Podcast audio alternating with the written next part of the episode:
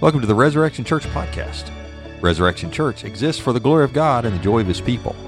If you're looking for a church in the upstate of South Carolina, please join us 9 and 11 a.m. on Sunday mornings at 900 North Main Street in Greer, South Carolina. We pray you'll be blessed by this message. If you would grab your Bibles, stay standing with me. My name is Jonathan. I'm one of the elders here at Res, and we're so thankful that you've decided to join with us. We're going to continue our study in Luke. We are in chapter 16. We hope you've read ahead and anticipating what, what we have here in chapter 16, because it's a good one. We're going to read verses 1 to 13 today in chapter 16. It'll be on the screen if you don't have your Bible. He also said to the disciples, There was a rich man who had a manager, and charges were brought to him that this man was wasting his possessions. And he called him and said to him, What is this that I heard about you? Turn in the account of your management, for you can no longer be manager. And the manager said to himself, What shall I do, since my master is taking the management away from me? I am not strong enough to dig, and I am ashamed to beg. I have decided what to do, so that when I am removed from management, people may receive me into their houses. So, summoning his master's debtors one by one, he said to the first, How much do you owe my master? He said, A hundred measures of oil. He said to him, Take your bill and sit down quickly and write fifty. Then he said to another, And how much do you owe? He said, a measure, a hundred measures of wheat. And he said to him, Take your bill and write 80. The master commanded the dishonest manager for his shrewdness. For the sons of this world are more shrewd in dealing with their own generation than the sons of light. And I tell you, make friends for yourselves by means of unrighteous wealth, so that when it fails, they may receive you into the eternal dwellings. One who is faithful in a very little is also faithful in much, and one who is dishonest in very little is also dishonest in much. If then you who have not been faithful in the right unrighteous wealth, who will entrust you to the true riches? And if you have not been faithful in that which is another's, who will give you that which is your own? No servant can serve two masters, for either he will hate the one and love the other or he will be devoted to the one and despise the other. You cannot serve God and money. This is the word of God for the people of God. Thanks, Thanks be to God. God. Thank you, Jonathan. You may be seated. Good morning, everybody. Good to see you all this morning, regulars and visitors alike.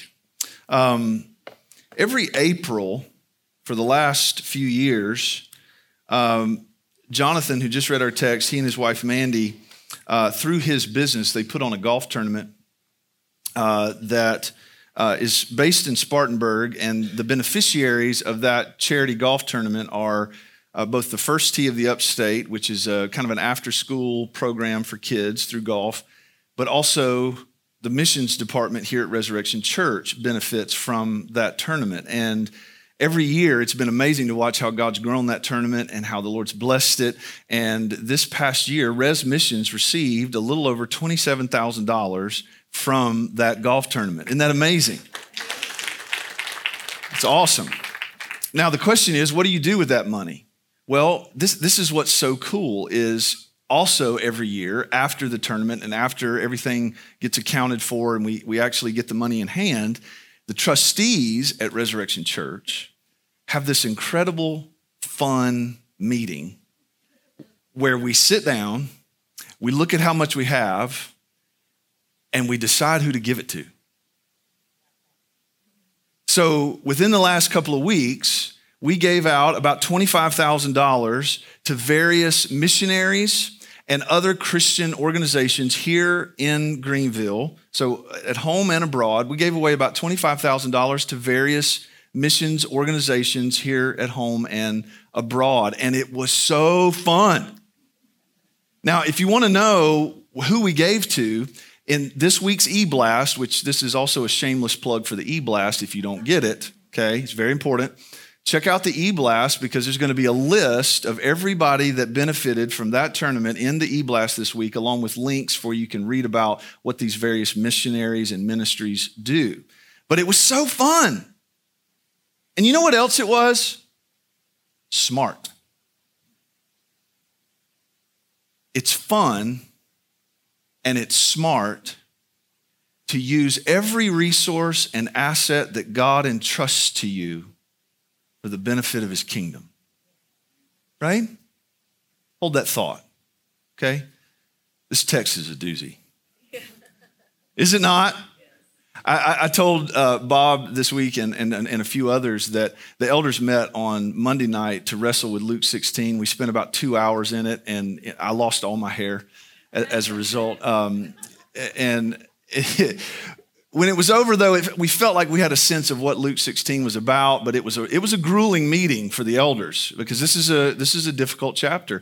And I got in my truck to come home, and I decided, you know what, I'm going to see what R.C. Sproul had to say about Luke 16. If you don't know, R.C. Sproul, he's he's gone to be with Jesus now, but he's a great theologian, Bible scholar, and a great expositor of the Word. I, I, quickly pulled up his website, found a sermon on Luke 16, 1 to 13. I thought, I'm just going to see what he said. And I, and I pulled it up and started to drive home. And the first thing he said after he read his text was this If I had my preference and I wasn't so committed to teaching straight through books of the Bible, I would have just skipped Luke 16. And I turned it off. I thought, that's all I needed. Lord, thank you. Not alone.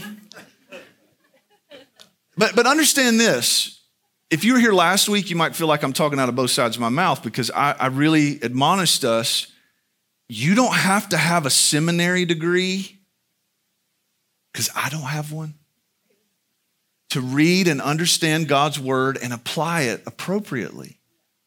And I still mean that even when we come to a challenging text. Just the fact that God inspired his word to be read and understood, that's true, right? and by everyday ordinary people. Okay? That doesn't mean there aren't going to be times where you got to work for it, where it's going to take a lot of thought and prayer and wrestling and questioning and talking with each other. You know, Martin Luther, the great reformer, once said, I beat on text until they yield their water. Sometimes I feel that way. Sometimes you just got to dig in. So, what's going on in Luke chapter 16? Well, it's probably, I would say, not hard for us right out of the gates to identify with this dishonest manager, at least in part. Not that you're dishonest or, or that you have been dishonest ever, but at least in the fact that we've been in a place like this guy where we're going, What am I gonna do now? This guy has been wasting his master's resources and he's called on the carpet for it. The master says, Come bring me an account of your wastefulness. I want to see it. And so here's what the manager does, verse 3 and 4. The manager said to himself, what, what, shall I do since my master is taking the management away from me? He's been fired, and I'm not strong enough to dig, don't want to do manual labor, and I'm too ashamed to beg. I've decided what to do so that when I am removed from management, people may receive me into their houses. What's he doing? He's plotting, he's scheming in order to secure for himself a future because he's on the verge of being homeless and destitute because he's been fired. I've lost my job. There's no hope with that. So, how am I going to survive? Here's what I'm going to do and he goes to at least some of his master's debtors and he starts to negotiate with them. He settles one debt for 50% off, he settles another debt for 20% off, and then he comes. Now, the master is not following best practices for firing somebody. You don't fire somebody and then give them time. But in this parable, which you don't want to press the parables of uh, details of a parable too far, We've said this many times. Parables don't walk on all fours. They're like jokes in some ways, in that you don't want to just you don't want to question the details too much. But regardless, this manager has got some time. He's got an opportunity. There's a window that's open, and he decides to maximize it by negotiating, by settling with some of his master's debtors. Why? Why does he do that? Because these debtors who have now had their accounts settled at a discount with the master are now emotionally in debt to this manager. So that when he's fired, he can go back to them and say, Hey, remember how I discounted your debt? Well, now I need a place to stay. Now I, I, I need some food. I, you owe me one. You got the sense of the parable?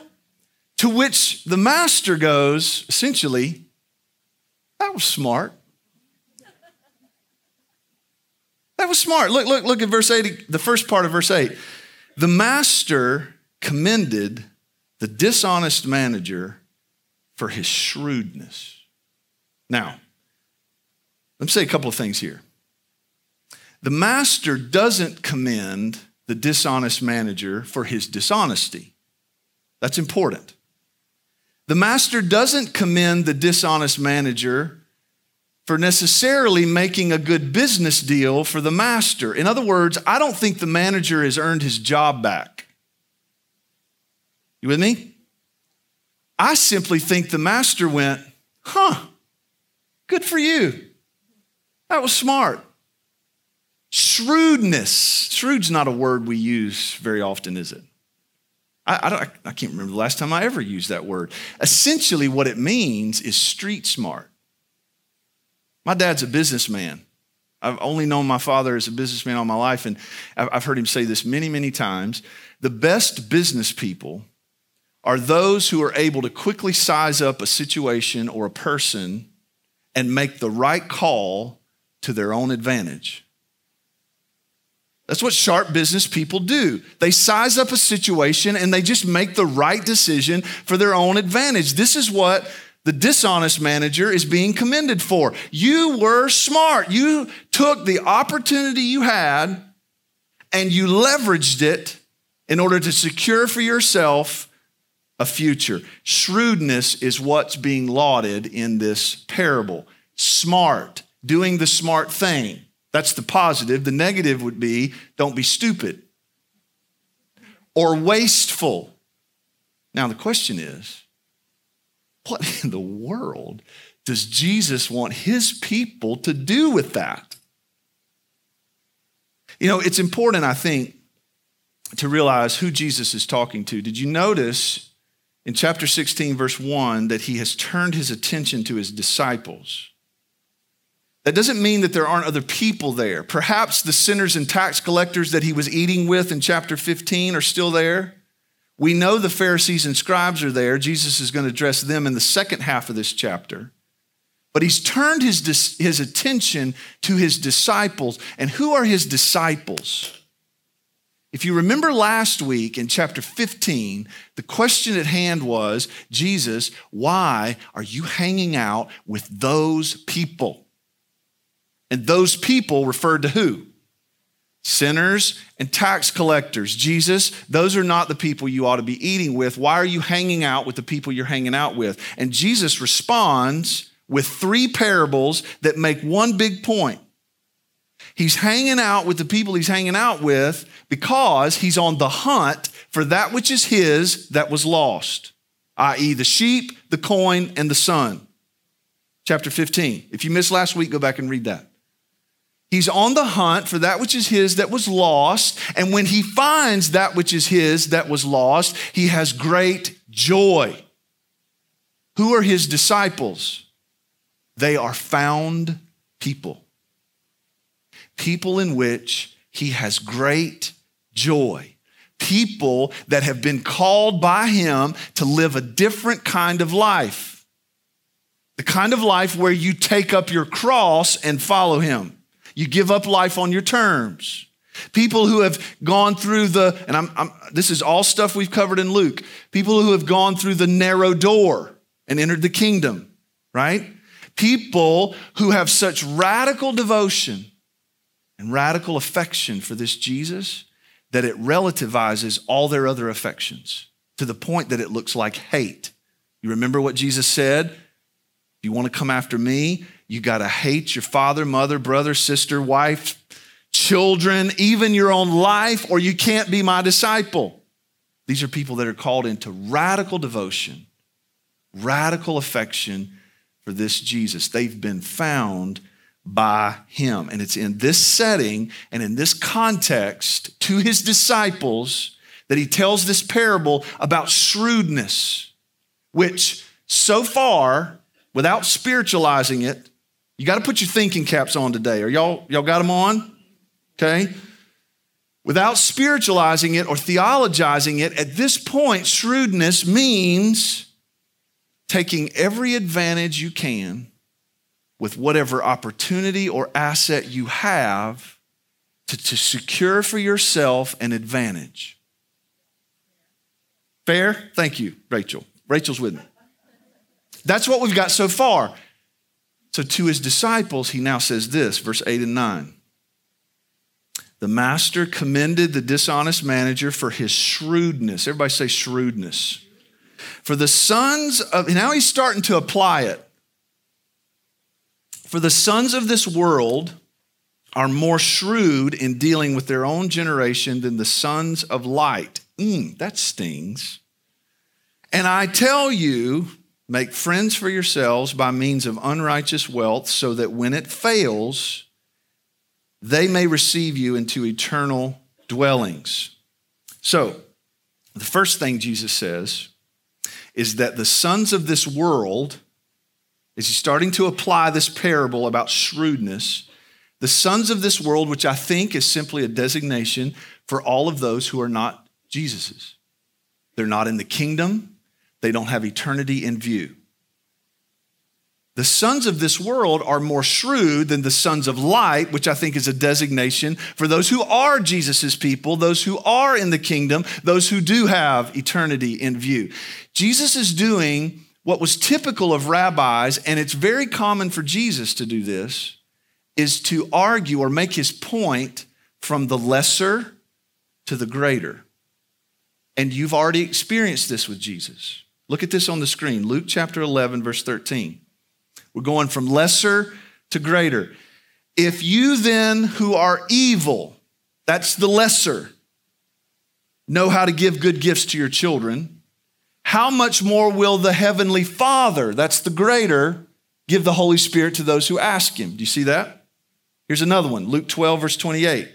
These are a little bit easier than maybe the parable of the shrewd manager. But if God so clothes the grass, that's the lesser, which is alive in the field today and tomorrow is thrown into the oven, how much more will He clothe you? That's the greater. Oh, you of little faith. Here's what we've got as Jesus applies this parable. If the sons of this world are shrewd, maximizing, leveraging every asset and opportunity that they have for a personal benefit in the future, that's the lesser.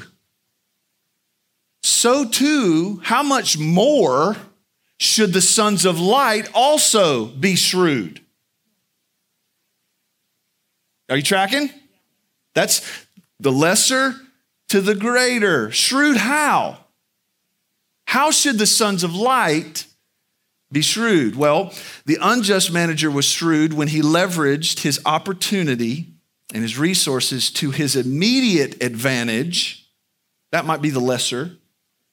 The sons of light should leverage, this is verse 9, unrighteous or temporary wealth for an eternal advantage.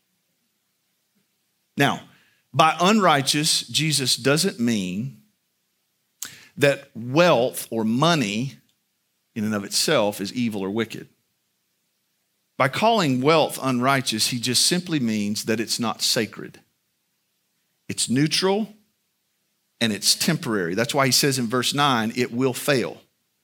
And we know that. So, unrighteous wealth is not evil in itself, it's neutral. It can be leveraged in a shrewd way or not a shrewd way. Okay? He also isn't saying that people can be saved by leveraging temporary wealth to make friends who will welcome them into heaven one day. That's not his point. What he's saying is, is that in the same way the shrewd manager leveraged his opportunity for to gain a temporal advantage, so too should disciples leverage every asset that they have, every temporal resource they have to gain eternal advantage. And you're looking at me with furrowed brows, and I understand why. Because you're going, Bradley, that sounds meritorious. That sounds like we're God's a slot machine and we put the coins in and we get out what we want. That's not what Jesus is talking about here. Don't think meritorious, okay? Jesus is not in this context talking about how people are saved, how they are justified, or how they are forgiven. This, the point of this parable is not you can use your money in order to be saved eternally. That's not what he's talking about here, okay? He's just simply saying that believers can leverage temporary resources for eternal benefit, okay? To which you might still be saying, that sounds selfish. Does it sound selfish? I've said this before. You have to let the Bible create entirely new categories of thought for you. On our own, we don't have an imagination for holy, righteous selfishness. But it's all over our Bibles. Mark chapter 9. Jesus looks at his disciples and he says, You want to be great? How many of you want to be great? Let's, let's just be brutally honest. How many of you want to be great? I want to be great. Jesus says, You want to be great? That's good. He doesn't ding them for wanting to be great, but he says, If you want to be great, become the servant of Luke chapter 9. Jesus said, You want to save your life? How many of you want to save your life? Some of you don't. I'm, we, we offer counseling here. How many of you want to save your life? Yes, you do. Jesus says you want to save your life, you must. Second Corinthians, Paul says you want to be strong, boast in your weakness. Ephesians 5, he says, Paul says, You want to make the most of every opportunity in evil days? Don't get drunk with wine, be filled with the Spirit. Psalm 37. You want to have the greatest joy possible? How many of you want the greatest joy possible? Yeah, we do. Psalm says, Delight yourself in the Lord. There is such a thing as holy and righteous selfishness. Why do you read your Bible? Why do you pray? Why do you come to church? Why do you worship? You might say, for the glory of God. Of course you do. Of course we do. Absolutely.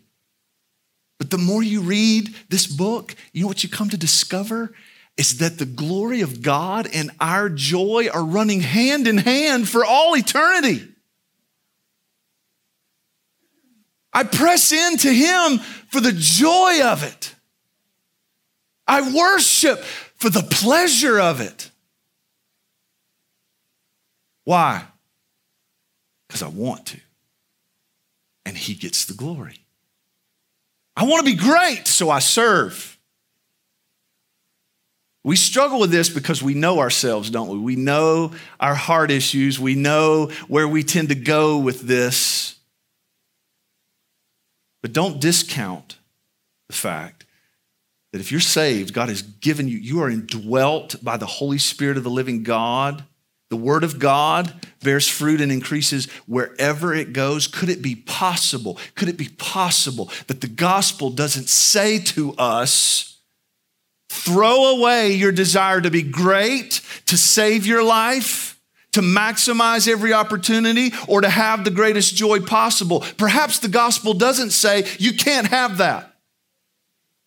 Perhaps the gospel says you can have that, just not on your terms.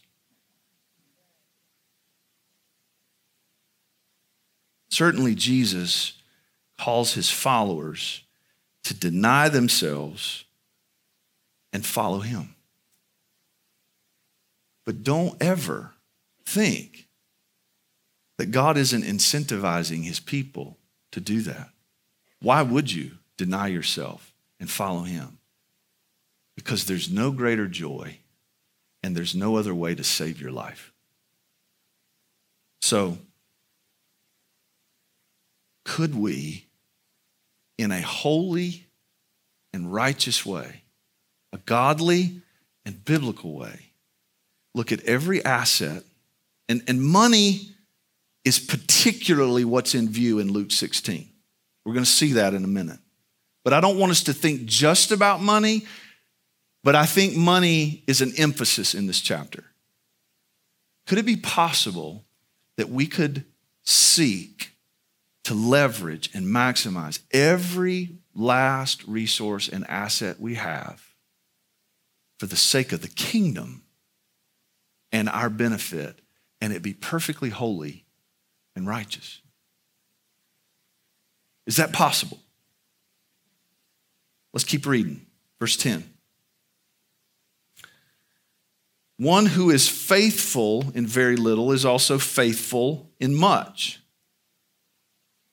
One who is dishonest in very little is also dishonest in much. If then you have not been faithful in, un, in the unrighteous wealth, who will entrust you with the true riches? And if you have not been faithful in what, that which is another's, who will give you that which is your own? Four times in those verses, he uses the word faithful. Faithful. Why is that? I think these verses function a lot like a proverb. How many of you have spent some time in Proverbs before, right? Proverbs, this is important. Proverbs talk about how life typically or usually works. That's what we've got here. Faithfulness in little typically is going to result in faithfulness with much. Right? Same with dishonesty. Dishonesty in little, in little, typically speaking, is going to translate into dishonesty with much. Unfaithfulness with unrighteous wealth is not going to lead to being entrusted with true riches. If you're unfaithful in that which belongs to someone else, typically speaking, you're not going to be entrusted with that which is your own. Can we connect the dots? The dishonest manager was commended for his shrewdness.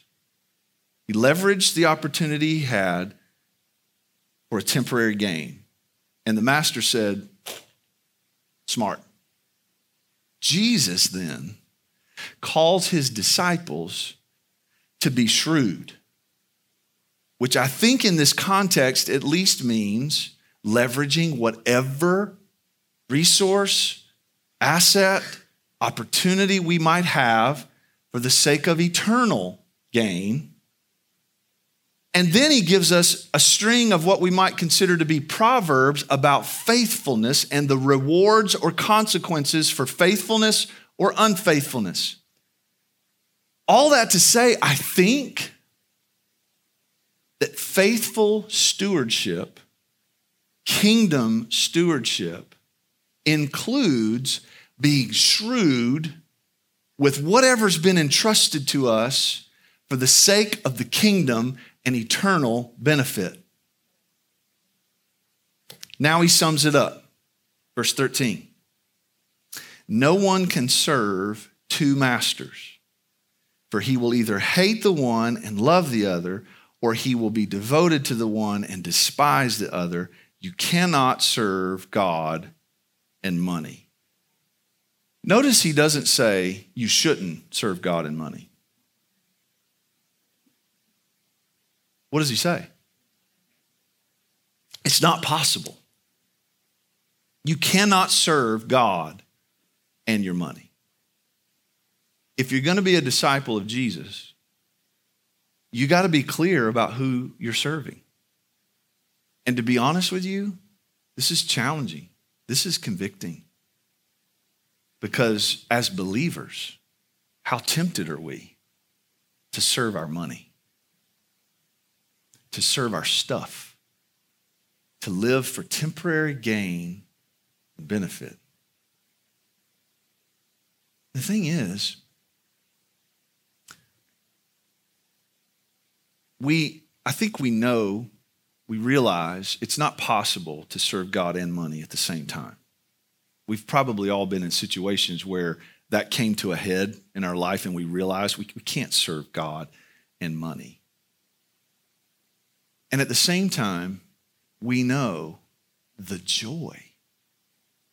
When I stood up here and I said to you, Rez Missions gave away $25,000 to missionaries and missions organizations at home and in other parts of the world, you grinned and you laughed and you clapped because you know there's nothing sweeter than leveraging what you have for eternal benefit. You know that personally, and we know that corporately. And you know what else we know? Can I be bold? I'm to be anyway. We know that not doing that is wasteful and stupid. It's stupid. There's no other word for it. Why? Because we know this life is temporary. We know that unrighteous wealth will fail at some point. It only gets you so far. Why do the wealthy spend so much money on psychologists to help them with their depression?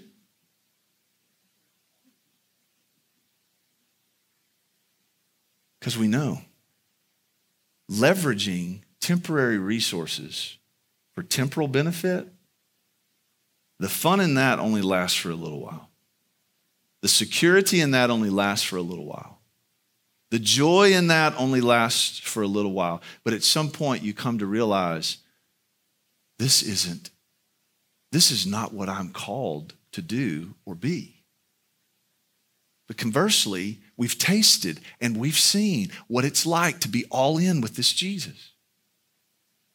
It's why I, I, I, tell people everybody, every Christian should go on a short term missions trip. If you've never been, on a short term missions trip, I wonder if you've ever had the joy of experiencing what it's like to have an entire week of your life devoted to one thing, one purpose, one goal the kingdom. You wake up and it's that's what we're doing today. You go to bed and you went, that's what we did today. And that's what we're going to do tomorrow. What would it be like if we could minimize distractions, if we could minimize temptations to succumb to lesser joys and seek after lesser treasures? What might it look like for the body of Christ, for the sons of light to be shrewd, smart with what's been entrusted to us? You remember this parable? two parables really Matthew 13, 44 to 46. The kingdom of heaven is like a treasure in a field which a man found and covered up. Then in his joy, then in his joy, then in his joy, I'm going to say it till you get it. Then in his joy, he goes and sells all that he has and buys the field. Again, the kingdom of heaven is like a merchant in search of fine pearls who, on finding one pearl of great value, went and sold all that he had and bought it. Why? Yes, for joy, and two, because it's shrewd.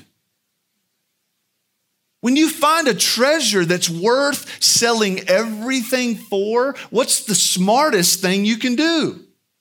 Sell everything and go get it. Go all in. Why would you lose your life? To save it. Why, why become the servant of all in order to become great? Why delight yourself in the Lord to have the greatest joy possible? Why boast in your weakness so that you can be strong? Why be filled with the Spirit in order to maximize every opportunity in evil days? Yes, for your joy, and because that's shrewd, it's smart, it's the wisest way you can use your life and your assets. And that, I think, is what Jesus is commending to his people. Be smart about it. Be smart about it. Let me say this last thing.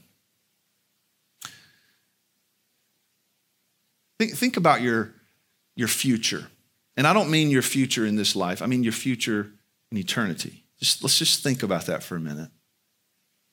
And as we think about that, let me say this I believe God is sovereign.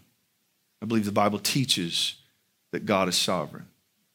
I believe God has put his spirit in every believer, and the spirit is at work in all of us to conform us to the image of Christ. And that is going to happen. Amen? I believe what the Apostle Paul said in Philippians He who began a good work in you will be faithful to complete it. But I wonder, I just wonder, if when the kingdom comes in its fullness and believers are called to account, we are going to be called to account for how we have stewarded what God's entrusted to us. We will not be saved and eternally justified on the basis of works, but the Bible seems to indicate that there is going to be a reckoning for how we've stewarded. And I wonder, it's not entirely clear in Scripture, but I wonder if at some point the Lord will look at some people and say, I know you, I love you, welcome into eternal rest but you missed a lot of opportunities. You weren't as smart about it as you could have been. I can't prove that, but I just wonder. I know the Bible says, isn't every tear going to be wiped away by God? Yes, but I wonder if some of those tears that will be eternally wiped away will be over.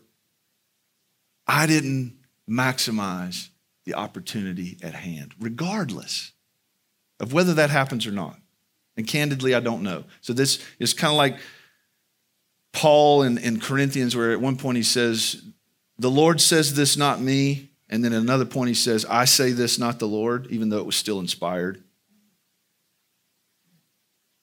Whether or not we will have regret over stewardship or lack thereof in eternity, that's just Bradley speculating. Do you understand the difference? You got, sometimes you got to give me room to just speculate a little bit and wonder. These are the questions that I have when I read a text like this. But regardless, here's what I'm confident in 100% biblically. These are gracious words from Jesus that are meant to challenge us, they're meant to convict us, and they're meant to call us to be smart about the opportunity we've been given. And what is that opportunity? We've been called out of darkness and into light. We've been transferred out of the kingdom of darkness into the kingdom of his beloved Son. We now love the light and we hate the darkness. We were dead in our trespasses and sins, and now we've been made alive together with Christ, and we've been seated with Him right now in heavenly places. We have the same Spirit that raised Christ from the dead living in us. We have a copy in our hands and on our phones and wherever we go of the sacred, inspired words of the living God. And we've been given time, breath, money, energy, skills, talent, spiritual gifts. We've been given so much. Yes, money's in view, but I think it's bigger than money. The sons of light must be shrewd about what we've been entrusted with and leverage it, not just in, yes, is self sacrifice going to be involved? Absolutely. But that's not all. Jesus says, do this for your own benefit. Do it for your joy. Do it Not because you're meriting salvation or justification or even meriting more wealth. That's not what's in view here. But what is in view is that there's eternal benefit for us to leverage everything we have for the benefit of his kingdom. So it took me 35 minutes to unpack a text to get us to one simple little point. Sons of light, daughters of light, be smart about it. Use whatever has been entrusted to you for the sake of the kingdom. Because when you do, not only will it be put to good use, you won't waste the master's resources, but you will have great joy. You'll be smart. You'll be shrewd. And so much more shrewd than the sons of this world. Let's pray.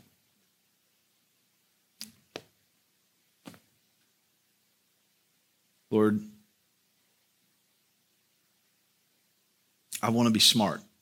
I, I, I want to.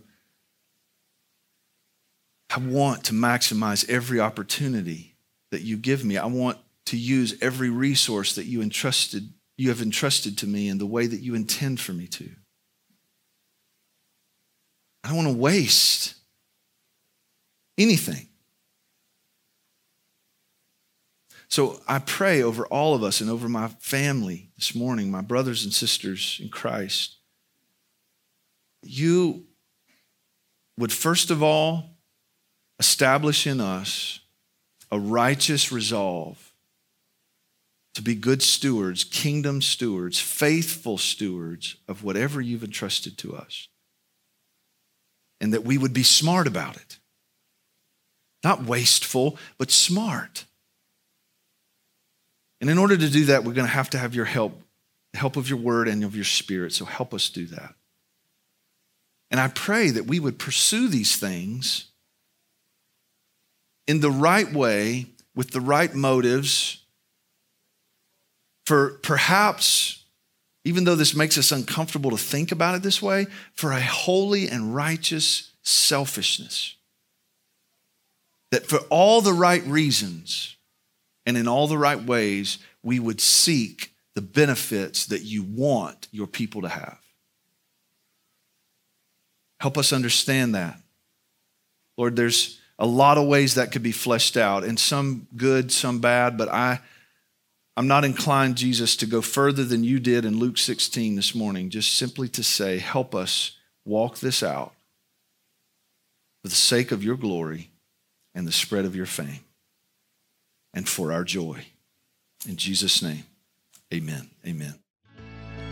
We hope you've been blessed by this message from Resurrection Church. Please visit rezfaith.com. That's R E Z faith.com, where you can find more sermon archives learn more about our church, and find a place to give to our ministry. We'd be glad to hear from you. Drop us an email at connect at rezfaith.com.